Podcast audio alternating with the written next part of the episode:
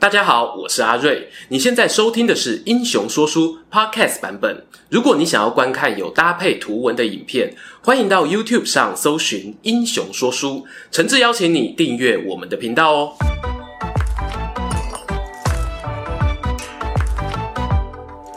Hello，英雄说书的观众朋友，你们好，我是说书人阿瑞，替大家带来精彩的英雄故事。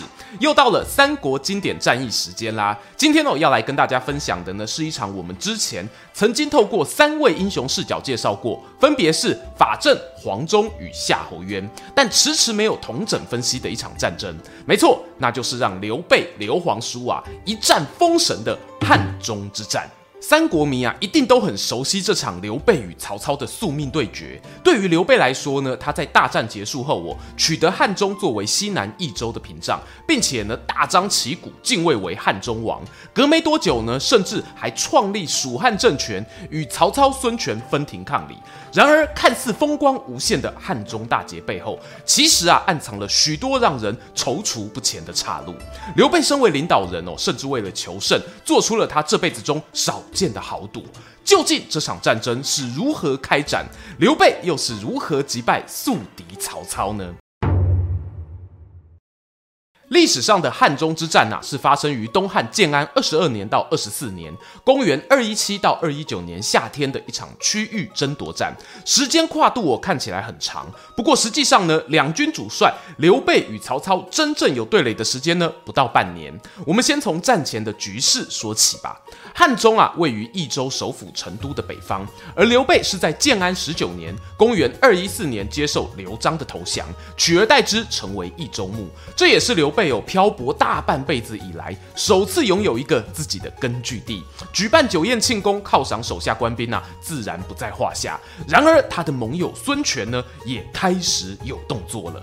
原因是呢，在赤壁之战过后，哦，虽然孙刘两家联手击退了曹操，但荆州地区几经战火，加上啊缺乏天然屏障，防守不易。孙权呢，在谋臣吕肃的建议下，把荆州借给了刘备，希望哦靠他来担任第一线，坦住曹操攻击的防火墙。不过，当孙权看到刘备击败刘璋，取得益州作为新根据地后呢，心里啊就不太舒坦了，派人跟刘备联络，表示哦，哎。当初借你荆州啊，是怕你没地方住。现在既然都有成都了，荆州可以还给我们了吧？没想到哦，刘备表示，呃，那时候啊，我们没说要借多久啊，不然这样好了，等我挥兵北上，取得凉州后，再把荆州还给你，如何？孙权一听啊。哇哩嘞嘞！等你打完凉州，我心都凉了。索性呢，把心一横，派出吕蒙袭击长沙、零陵、贵阳三郡。而刘备呢，也没再跟你客气哦，自己领兵五万出三峡，来到公安，命令关羽呢屯兵益阳。眼看双方剑拔弩张，一副我就要在马路边开打的模样。哎，大家别担心啊，万一这时候呢真的打起来呢，就不会有接下来的汉中之战了。建安二十年啊，公元二一五年。北方传来曹操亲征汉中张鲁的消息，这让刘备脑中哦警铃大作，没有第二句话，立刻放下与孙权的成见，两人握手言和，重新啊划分荆州所有权。刘备呢紧接着班师回朝，派人哦要去迎接战败的张鲁。这手操作很漂亮哦。由于张鲁在汉中生根多年，如果能抓到他当吉祥物啊，将来要用兵汉中呢就更加的理直气壮。只可惜呢，毕竟啊晚了一步。当时张鲁已经投降曹操，曹魏呢也派出夏侯渊、张郃在汉中屯兵驻守，设下严密的防线。我也顺便补充一下哦，为何孙权愿意在这时间点跟刘备和谈？从事后结果来看呢，他应该也是想趁着曹操亲自攻打汉中的时候，从江东战线北上。蚕食曹魏的东部领土，比起孙刘相争啊，孟德得利，不如呢大家携手北伐，共创双赢。孙权这想法呢很赞啊，只可惜执行战略的时候踢到铁板。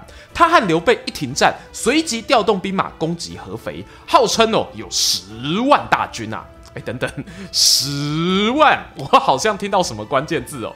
哎，没错，就是你们想的那一场孙十万与张八百的逍遥津之战，就发生在这时候啊。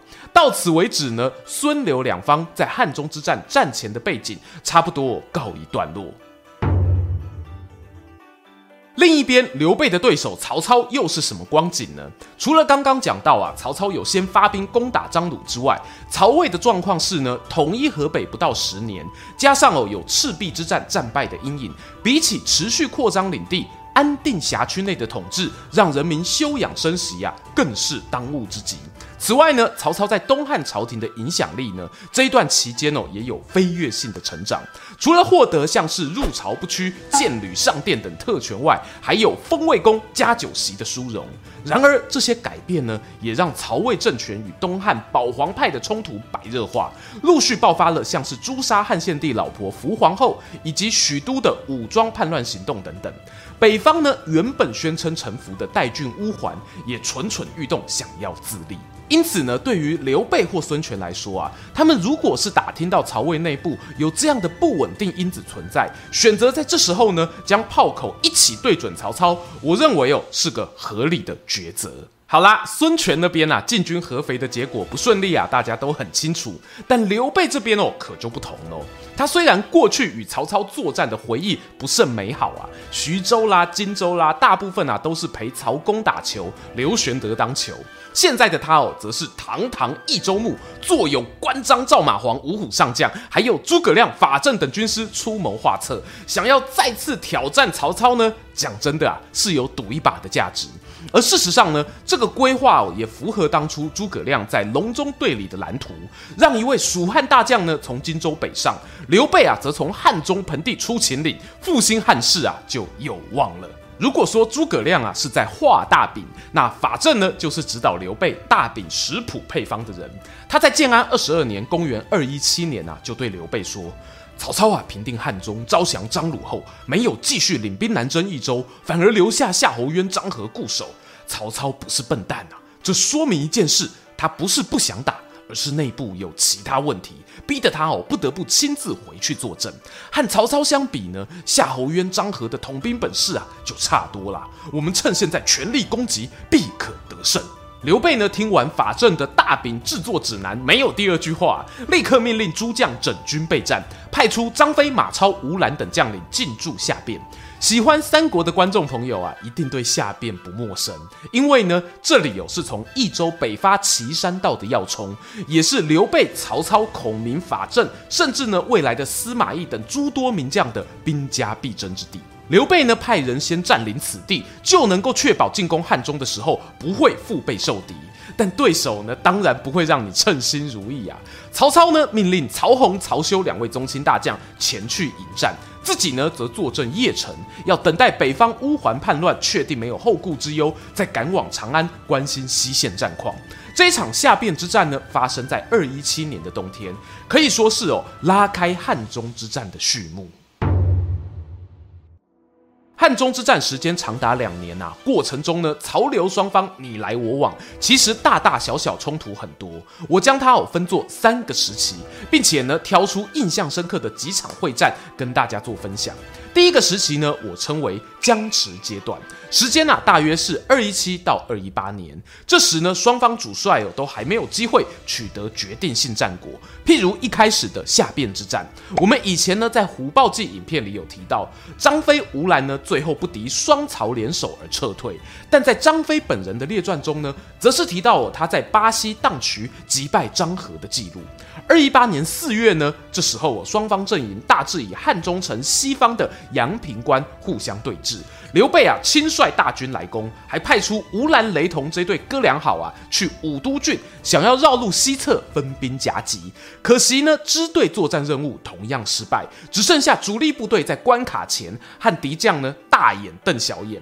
刘备啊作为进攻方，为了避免夜长梦多，主动哦开西登红行，使用各种华丽操作。当时呢，夏侯渊与徐晃啊驻扎在关内，而张合呢则被派往北山的广石屯兵，是一个卫星据点的概念。正所谓呢，打城先打点啊。于是刘备命令部下陈氏翻山越岭，想要切西瓜，截断北侧张合与阳平关的联系道路。这个计划呢，如果成功，张合就变成一支任人宰割的孤军。但是呢，夏侯渊呐也不是省油的灯啊，他派出徐晃救援，取得大胜。刘备的士兵呢有许多人无路可逃，只能衰落万丈深谷。曹操啊在后方长安听到这件事，好开心呐，特别派人授予徐晃甲节的荣耀，大大称赞了一番。这一招失败后呢，刘备决定哦亲上火线，他带着一万精锐兵马，分作十个小队，在北山山道呢正面夜袭张合。这次作战哦，虽然在《张合传》中呢只有寥寥数语，写他啊率领清兵上阵搏战，最后呢扛住刘备攻势，但对于参与此战的士兵来说呢，荒山野岭的恶夜惊魂哦，恐怕会是他们一辈子难忘的记忆。僵持阶段一直没有战果，这让刘备啊开始担心了，甚至呢写信给成都的诸葛阿亮，询问他哦能否再派一些兵马过来。这一幕呢，让我想起曹操在官渡之战前写信给许都荀彧的场景，同样是面临自己人生中的关键一役，那一种渴求幕僚鼓励支持的心境非常相似。当然，诸葛亮呢也没有让刘备失望，他在征求一些益州派人士意见后，做出了加派人手与补给的决定，力挺刘备把汉中之战打到底。因为有这样的后勤支援，让刘备呢终于有机会把战争带入第二个。转变阶段，可能有人会好奇啊，战争打到现在大半年了，曹操怎么还窝在后方不亲自上阵呢？是不是年纪大就怕了？事实上哦，在汉中开战期间，驻守荆州的关羽呢，也照着隆中对的计划，对南阳、宛城等地的曹军守将进行策反与骚扰攻击。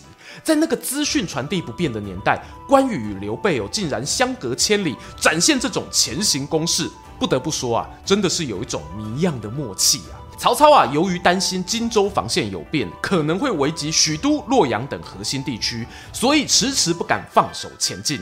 呵呵，那就轮到刘备的呛死了。如同前面提到啊，刘备来到阳平关外后呢，大部分是从正面或北面的路线攻击，可是都没有打出破口，这让他呢决定赌把大的。尝试哦，从南面险峻的山路绕过关卡，直接冲进汉中平原东方的一座浅山扎营。没错，那一座山呐、啊，就是赫赫有名的定军山。观众朋友可能会想，哇，刘备，你有这招，怎么不早点用啊？扣大做效果是不是啊？我个人猜想啦。刘备呢是深知这么做的风险哦，所以才迟迟没有行动。大家看地图会发现，刘备呢他前往定军山的路线是先从阳平关外往南渡过沔水，再顺着山路到目的地扎营。这其实哦已经是深入敌境喽。原本从成都到阳平关的补给线啊，必须多拉后面这一段。而万一呢刘备啊留在阳平关那边驻守的部队不幸被击破，那么定军山上的蜀军就会陷入孤立无援的窘。真的哦，叫天天不应，叫地地不灵了。面对刘备的浪漫途径，以擅长千里奔袭闻名的夏侯渊大概寄养了。他也发挥机动性哦，把徐晃留在阳平关守门，自己呢和张合就咻咻咻的回防汉中，在定军山下一左一右各自扎营，阻挡敌军。第这个 moment 这里时间，曹军呢就触发了著名的定军山斩夏侯事件。当时状况啊是这样的。刘备随军参谋法正呢，居高临下观察敌军布阵，发现张合、夏侯渊呢是兵分两路包抄定军山。由于有先前刘备已经有过跟张合对阵的经验，再拼一次呢，恐怕也是难以取胜。反观呢，夏侯渊虽然是主帅，身旁亲兵护卫众多，但他个性上呢有个明显的弱点，经常啊身先士卒，冲锋陷阵。如果呢精准设下陷阱，搞不好呢能够擒贼先擒王。于是啊，法正在衡量局势之后呢，设计了一套请君入瓮 SOP。首先呢，他让刘备主力部队频频对张合发动攻击，张合被打得闷呐、就向夏侯渊求援。渊哥呢，很阿萨里的把自己的部队分一半给他。到此为止呢，计策哦也完成了上半部。接下来，法正请黄忠率领一军在旁等候，刘备呢则带人到夏侯渊大本营外围的防御工事，俗称的鹿角，放火破坏。夏侯渊哦得知消息，果然沉不住气了，带着数百名亲卫队就要出来跟刘备输赢啊。说时迟，那时快，埋伏已久的黄忠敲响锣鼓，率领士兵呐从树林中杀出，瞬间就将夏侯渊的精锐部队淹没。象征虎步关右的征西将军帅旗也颓然倒下了。这一场会战啊，我们在法正黄忠的影片中哦，也有过不同视角的分析，诚挚邀请观众朋友呢，可以移驾欣赏。对刘备来说啊，他靠着大胆的战略决策，对谋士与武将的信任，完成了三国历史上少见的对敌军主帅斩首行动。夏侯渊死后呢，定军山下的魏军陷入混乱，连他十三岁的儿子夏侯荣，还有曹操任命的益州刺史赵顒都被斩杀。张合知道啊，前线守不住了，当机立断退回阳平关与徐晃会合。这一退呢，便让刘备大军顺势取得了汉水以南的战略部署权，将汉中之战带入第三个时期妥协阶段。公元二一九年三月，曹操总算率领大军来到汉中。不过呢，这时候的刘备啊，已经不是以前的刘备，他夹带着击杀名将的 buff 光环，全身散发着霸气啊！听说曹操即将登场哦，竟然发下豪语说：“就算曹操来也没用啊，汉川已经是我的啦。”快要六十岁的刘备啊，是不是只出一张嘴呢？我再帮他说句话哦，他不愧是征战沙场的老江湖啊。尽管嘴巴上呢讲的霸气，但面对曹操来袭，他一改先前对付夏侯渊的战术，采取坚守据点的策略，和曹操哦互相消耗粮草。其实呢，从汉中阳平关到成都的补给线，与到长安的距离都很远，也就是呢，曹刘双方哦都有军粮的压力，所以在这个妥协阶段中呢，你可以看到啊，两边纷纷想要断对面粮道。曹操呢派出曹真截击留守阳平关的蜀军，刘备啊则有黄忠、赵云去夺取魏军的粮食。时间呐、一点一滴过去，来到夏天呐、曹操出动的大军却始终没有办法把刘备赶出汉中平原。他说出了那句经典名言：“饥饿啊，饥饿！”意思是呢，他认为此时的汉中对于魏国来说，已经是有像鸡骨头一样，食之无味，弃之可惜。终于在五月主动撤兵回长安，汉中从此落入刘备军团的掌握之下，一直要到四十五年后，公元二六三年，钟会奉命领兵伐蜀，这座益州北方的重要据点才又再度易主。再次来到结论时间。曹操啊，撤兵回长安不久呢，刘备自立为汉中王，大封旗下文武百官。这反映出呢，汉中之战哦，对于刘备阵营来说，确实是非常的振奋人心。但这里呢，也要帮曹操说说话，补充一个他有先见之明的地方。当他征讨张鲁过后呢，在部下小商人张继的建议之下，曾将汉中居民哦数万户迁居长安三府地区。后来呢，镇守汉中的杜袭又曾说服了大约八万多人移居到洛阳与邺城。会这么做的原因是呢，曹魏方面哦也很清楚，汉中这里兵凶战危。乱世中呢，人力是非常宝贵的资源。如果你得到了土地城池，却没有种田的百姓，那一切啊也是枉然。在这样的思路下呢，为了不让刘备得到一个人口满满的汉中，所以预做准备。从结果来看呢，曹操的做法哦，似乎让失去汉中对他造成的损害降到最低，就如同过去赤壁之战大败一样，没有伤及根本。但我们讲句坦白的啦，如果可以不要丢掉汉中，孟德呢，当然也不想这样。很微妙的是呢，因为我们现在有是未来人的身份，回头看这场战争，知道呢它是刘备生涯的一个巅峰，但紧接着呢就要急转直下，面对啊像是荆州战线崩溃、关羽死亡、刘备东征兵败夷陵等等的悲剧事件。在这样提前被历史剧透的心情下，汉中之战的胜利呢，突然变得有点夕阳无限好，只是近黄昏。